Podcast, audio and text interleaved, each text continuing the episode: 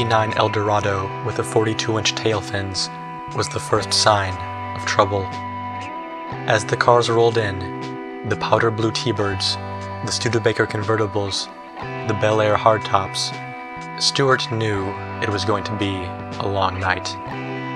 He was working at Rudy's Diner, a retro drive through restaurant outside of Oshkosh, Wisconsin, with a jukebox playing doo wop and 50s rock and roll, an outdoor movie theater showing black and white horror films, and car hops on roller skates delivering trays of burgers and onion rings. The caravan of classic cars, the Oldsmobile Rocket 88s, the two tone 56 Lincoln Capris, meant that Rudy's was graced with a visit by the Wisconsin Classic Cruisers, a club of men in their 60s recapturing their youth crisscrossing the state in their meticulously restored vintage automobiles. Stuart hated them vehemently.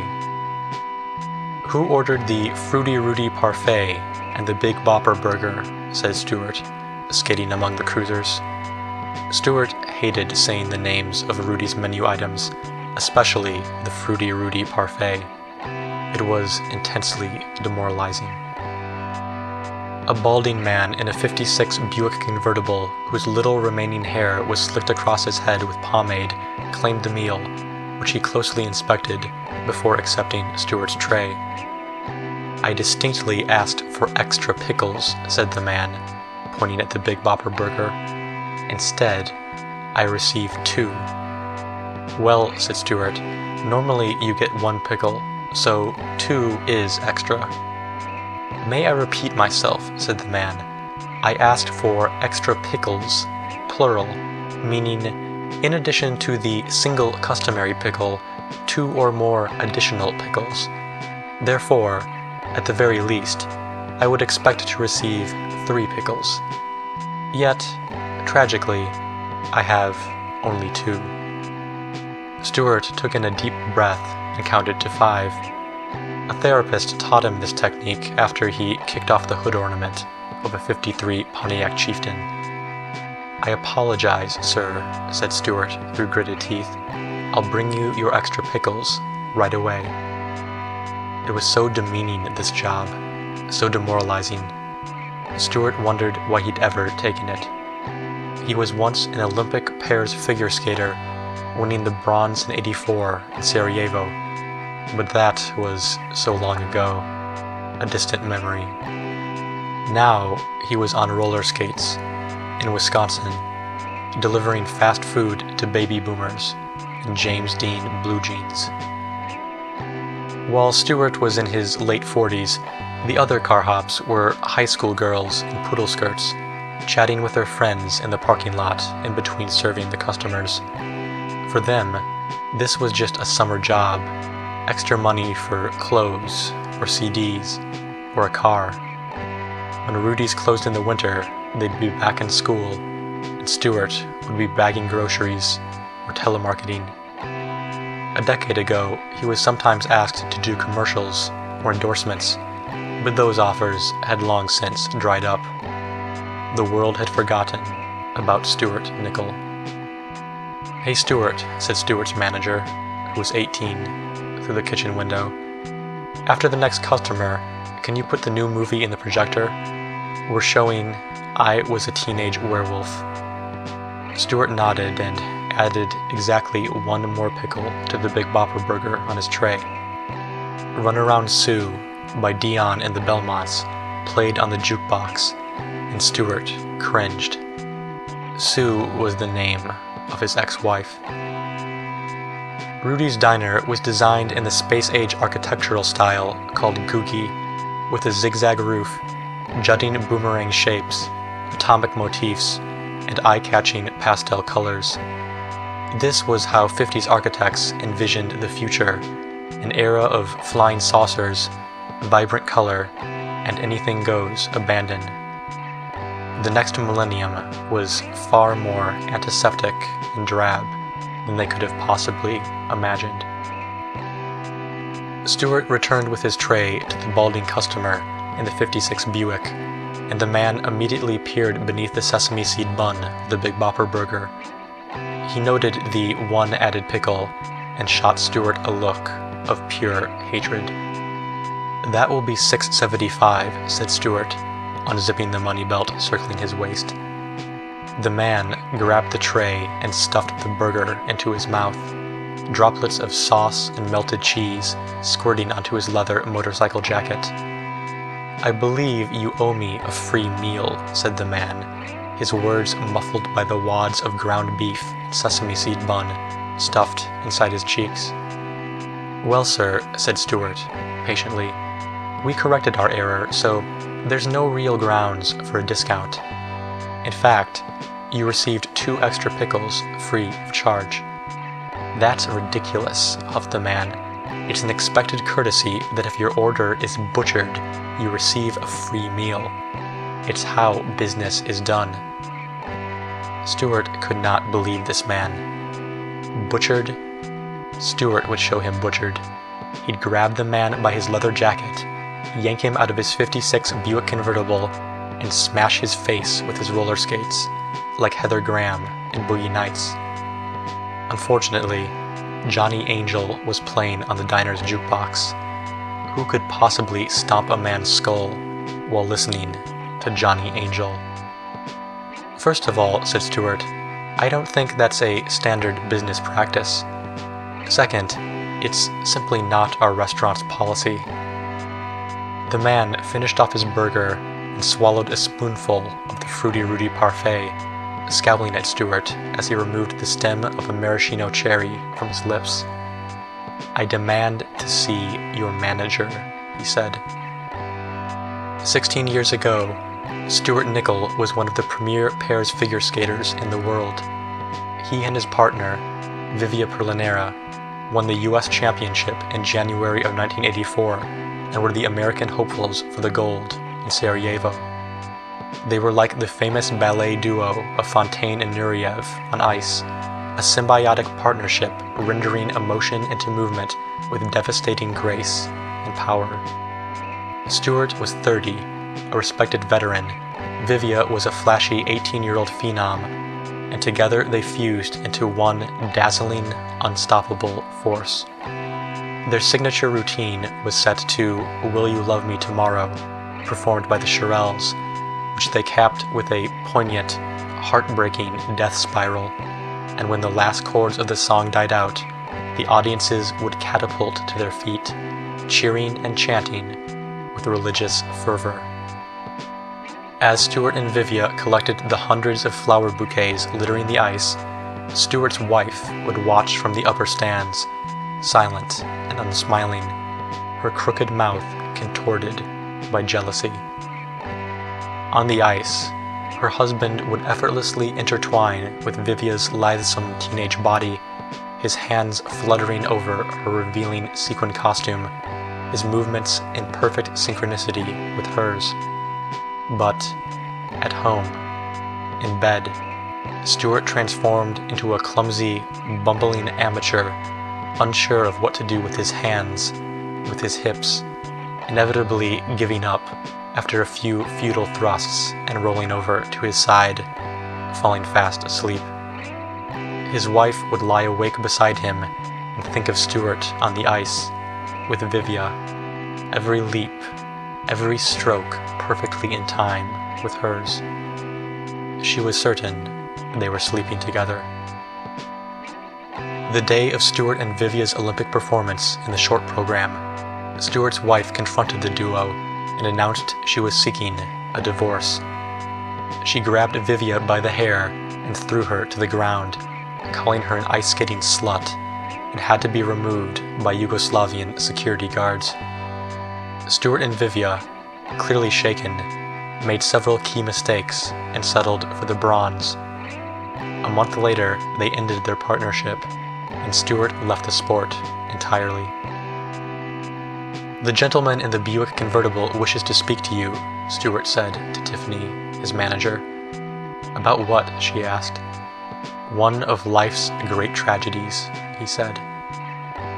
Eight years after Sarajevo, at the 92 Olympics, Vivia and her new partner, Hash Holden, won the gold, skating to Ravel's Bolero and Bizet's Carmen. Stewart watched the gold medal placed around her neck in a dive bar outside of Oshkosh, while the other patrons watched a Badgers basketball game on a different screen. Even on the grainy, low resolution TV, the gold was so much shinier, so much more impressive than the bronze that hung from a peg on his living room wall next to the car keys. Six months later, in that same dive bar, Stewart watched footage of the siege of Sarajevo on the evening news.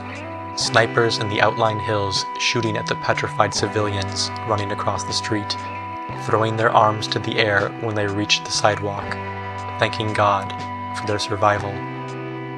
As he saw the images of the gunmen and the bodies of their victims littering the streets, Stewart thought to himself, These are the people who once cheered for me. These are the people who once threw me flowers. Stewart delivered a tray of Big Bopper burgers to a family in a station wagon and skated past his 18 year old manager who was fighting back tears as the balding man in the Buick shouted at her. This is an outrage, said the man, shaking his empty Fruity Rudy parfait. This is consumer fraud, a vile, wanton deception. Stewart shook his head and glided toward the storage room to get the next movie for the outdoor theater. Such drama, such animosity, and over what? a single pickle. This was how tedious his life had become. One missing pickle, and the world suddenly collapsed. On his way to the shed, Stuart passed a teenage girl in a poodle skirt with a long blonde ponytail, plugging the jukebox with quarters, flipping through the pages of golden oldies before making her selection. Normally, a girl like that would be an anachronism something out of Peggy Sue Got Married, but at Rudy's, it was par for the course. Stewart figured she must be the granddaughter of one of the classic cruisers. Excuse me, he said to the girl. If you don't mind me asking, what song did you choose? She turned toward Stewart, brushed the bangs from her face, and blew a bright pink bubble, which grew impossibly large before bursting onto her chin. Will You Love Me Tomorrow, she said. Just like that, her song came on the speakers, soft electric guitars and reverb drenched strings setting the stage for Shirley Owens' dusky voice. Tonight You're Mine Completely, she sang, and Stewart was transported back 16 years to the ice of Sarajevo when the same song had played on the arena's PA, and he and Vivia had started their routine. The stands were packed that day, but once the song began, the universe contracted until there was only Stewart and Vivia, two bodies moving as one, stroking the ice, effortless and free. The Shirelles added their doo-wop backing vocals, and Stewart hoisted Vivia into the air, propelling her into a tight aerial spin that she landed perfectly. As Stewart stood there, transfixed in front of the jukebox, he could feel it in his lungs, that same sharp sting when he held his breath, closed his eyes, and dug his toe pick into the ice, launching himself into the stratosphere, free from the gravitational pull of the Earth. He stayed there, spinning in outer space, and the oxygen left his body, the sharp sting almost unbearable, his lungs ready to burst.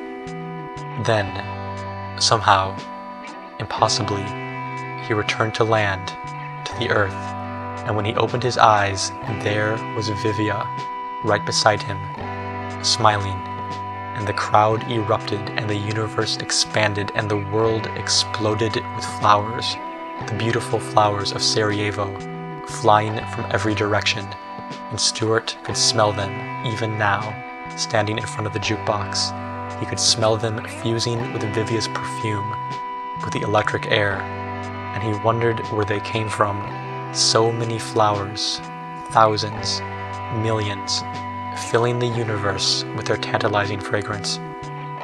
And when the routine was over, after the heartbreaking death spiral, Stuart and Vivia ended up in each other's arms, frozen in their embrace, staring into each other's eyes and for that one moment, before they separated to wave to the crowds, to collect their flowers, they were bound together in an unbreakable bond, impervious to gravity, to atomic forces, to the inescapable pull of tomorrow.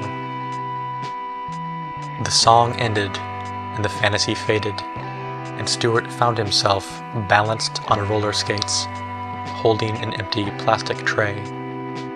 Now the speakers played Fats Domino, and the girl, with the blonde hair and the bubble gum, had vanished, leaving him alone in front of the jukebox in the monotonous prairie of Wisconsin. The balding man in the Buick was gone as well, and Stuart checked in on his manager, who was standing by the kitchen window, her eyes puffy and red. He said he was reporting me to the Federal Trade Commission, said Tiffany, choking back tears. Don't listen to him, said Stuart. He won't do a thing.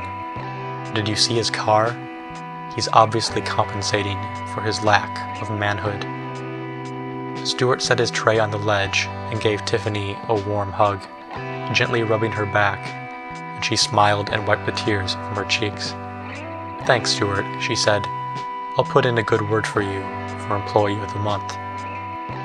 Stuart left Tiffany and headed for the storage shed to retrieve I Was a Teenage Werewolf for the outdoor theater Passing the jukebox, he thought about putting some quarters into the machine and playing the song one more time, but decided against it. Maybe tomorrow, he told himself. There would always be tomorrow. The change weighing heavy in his money belt, Stuart skated past the T-Birds, past the pink Cadillacs, and as he weaved in and out of the teenage car hops and poodle skirts and ponytails, he scooped up the trash that littered the parking lot, paper napkins and plastic cups covering the ground like flowers on the ice of Sarajevo.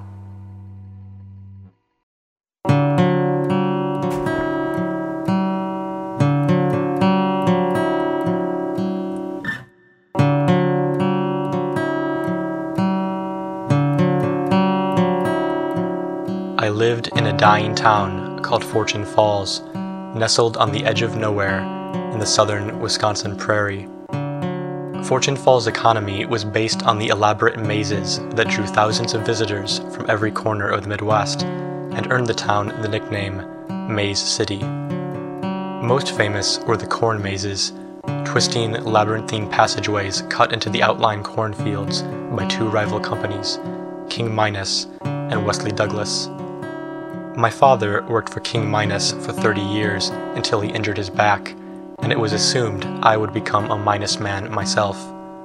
Instead, I got a job with Wesley Douglas.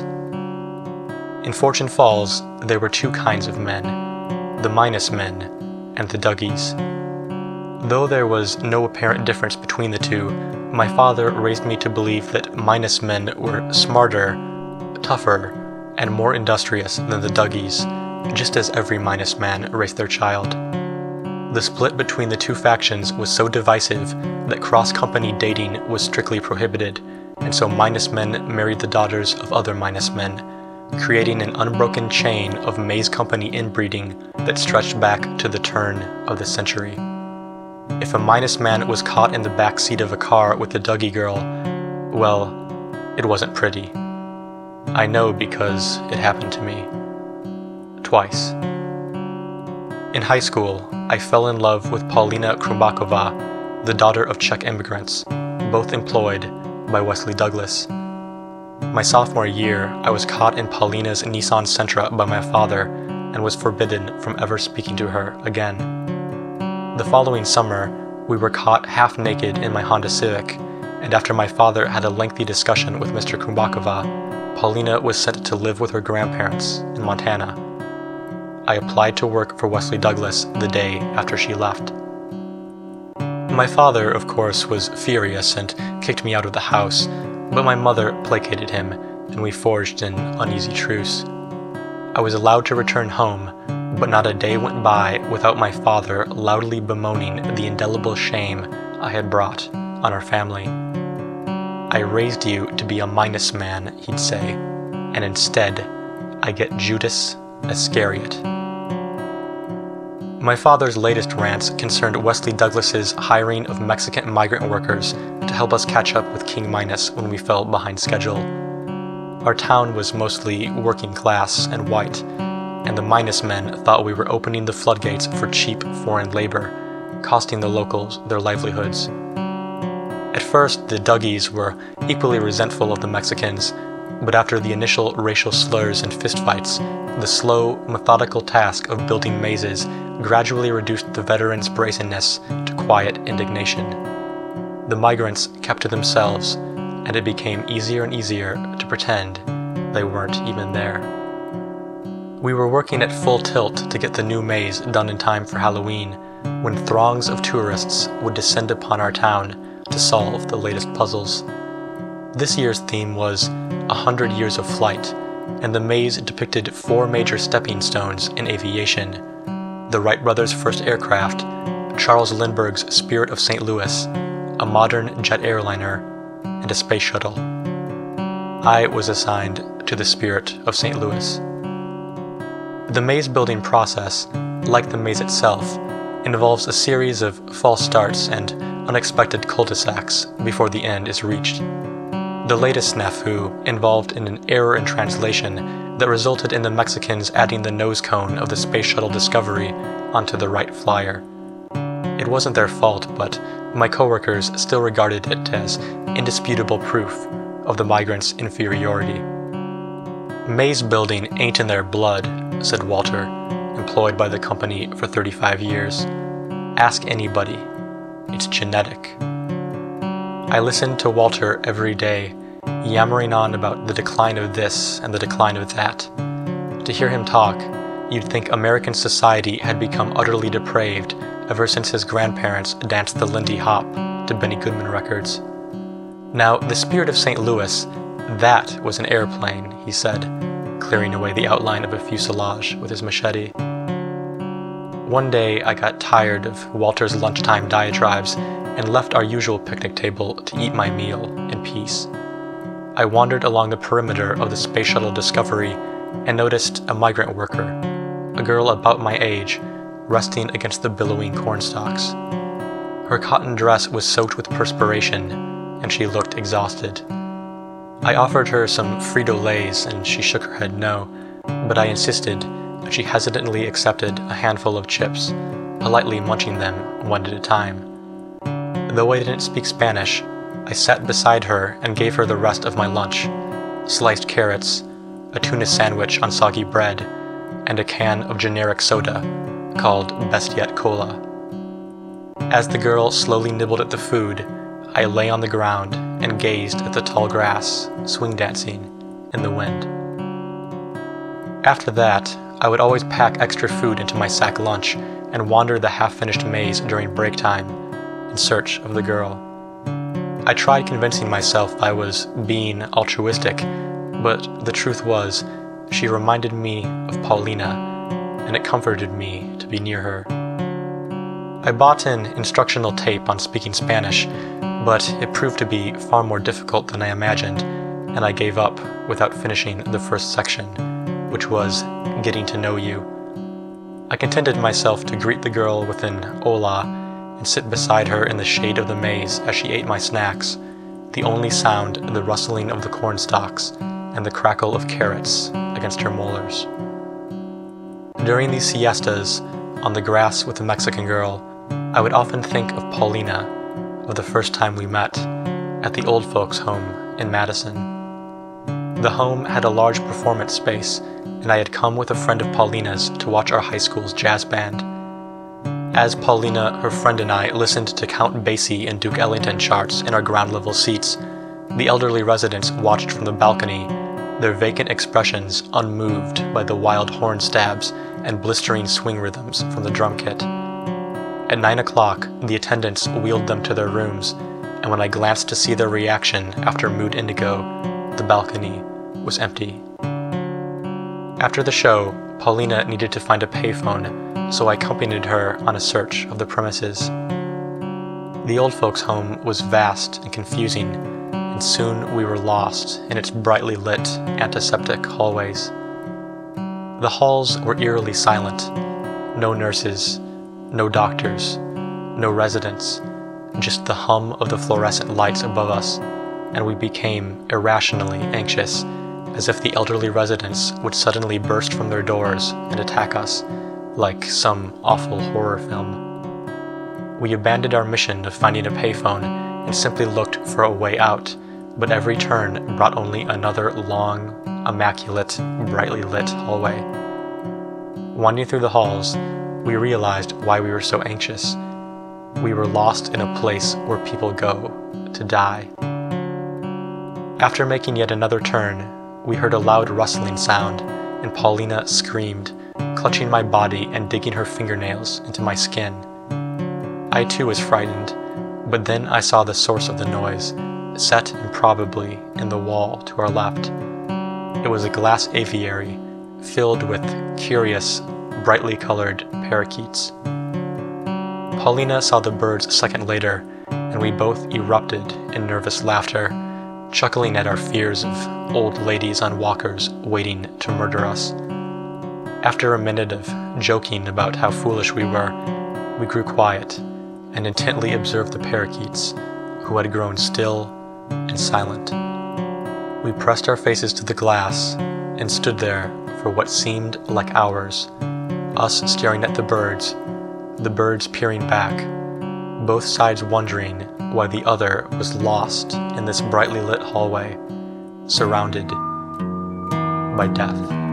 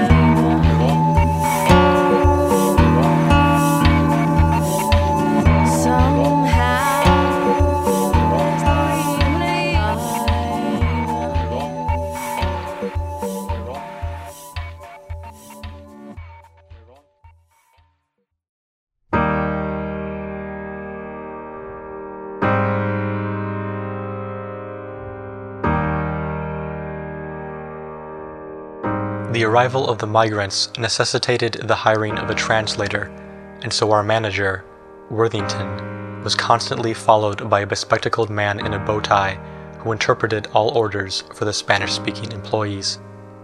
When Worthington said, Christ Almighty, show some hustle, the translator would repeat his words in Spanish in a low, timid voice, reducing Worthington's red faced imperatives to polite suggestions. Un poquito más rápido, por favor, the translator would sputter. Muchas gracias.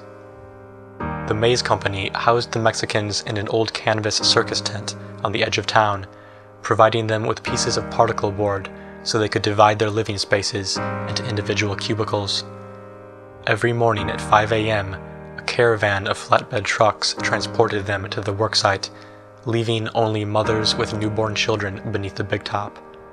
Where once a calliope played, there was now nothing but infants crying. The night before Halloween, we finished the maze, and the company threw us a party to celebrate. I knew my lunchtime companion would be leaving soon in search of more work, so I bought her something to remember me by, something inexpensive but poignantly symbolic, as all good gifts should be. I tracked down the translator and had him explain to her the story of Theseus and the labyrinth, where Theseus entered a brutally complex maze to slay a bull like creature called the Minotaur, all the while unraveling a giant ball of string. So, after he killed the Minotaur, I said, he just followed the string back out. It led him back home. The translator finished my story, and I presented the girl with her present a ball of brightly colored yarn. This is for you, I said, in case you run into any minotaurs. The girl accepted her gift, leaned forward, and kissed me on the cheek. She said something in Spanish and smiled. She says she understands, said the translator. Great, I said. What should I say now? How about Espero que algún día nos volvamos a encontrar? May we meet again someday. That sounds good, I said, but you say it. I smiled back at her as the translator repeated the phrase for the girl. Her lower lip quivered and she looked down at the ball of string, fidgeting with it in her hands. She turned and walked away, disappearing into the maze. The day after Halloween, All Saints' Day, I worked the concession stand near the maze's end selling caramel corn and candied apples to the hungry crowds exhausted from hours of wandering. I kept a watchful eye on the exit, hoping the Hispanic girl would emerge from the eight foot tall cornstalks like the ghosts of ball players in Field of Dreams. But after three hours of nothing but Illinois farm couples and suburban teenagers, I resigned myself to accept she was gone. At 10 o'clock, I finished my shift and wandered off into the new maze with a flashlight, exploring the fruits of my summer's labor. The cornstalks were festooned with orange and black streamers and fake spider webs, and every now and then a dead end would feature an informative plaque on some bit of aviation trivia. The record for the largest wingspan belongs to the spruce goose, said a sign hanging around the neck of a scarecrow. It made a single mile long flight in 1947 and never flew again. The first time through a new maze was always therapeutic for me. It was like New Year's Eve in a way, sort of starting over. In a month, construction of the next maze would begin, and I'd start the cycle anew. Another year of being lost, maybe, but for now, it didn't matter. The air was crisp, and the maze was a virgin planet. As I was reading a brief synopsis of the Hindenburg explosion on a bronze plaque, I noticed a strand of yarn resting beside my feet. The yarn snaked along the grass and disappeared around a corner, and I curiously followed its path. It led me out of the maze and continued through the makeshift parking lot, camper vans and station wagons clustered together in an open field.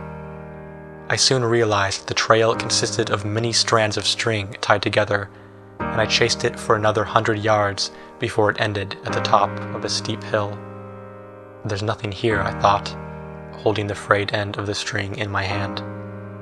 I heard a low rumbling in the sky and looked up to see a plane gliding effortlessly through the air, its lights briefly converging with the stars. Its path brought my gaze to the opposite side of the hill and I saw for the first time a thousand flickering lights, inverted stars shining on the field next to a deflated circus tent. They were candles, placed by the migrants to honor their dead in this place so far from the graveyards of their homeland. They don't even have Halloween, Walter had said one day.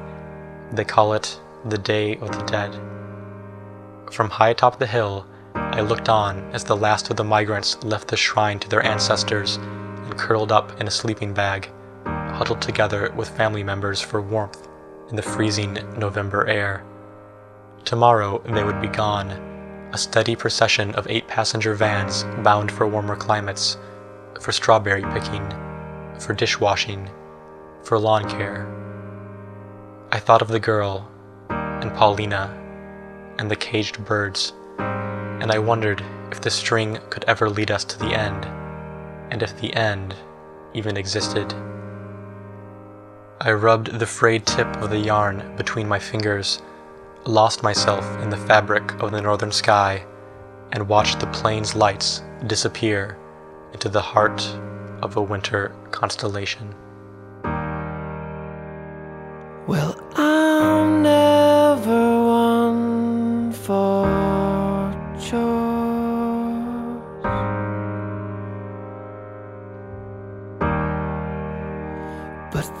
dust is thick upon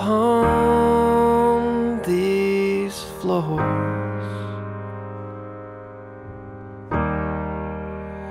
And how long has that box been behind the door?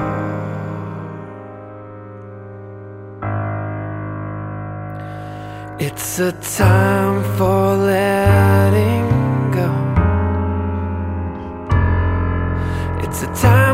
say out with the old. So I take these memories and sweep them under the carpet, under my bed, or in the back of my closet. I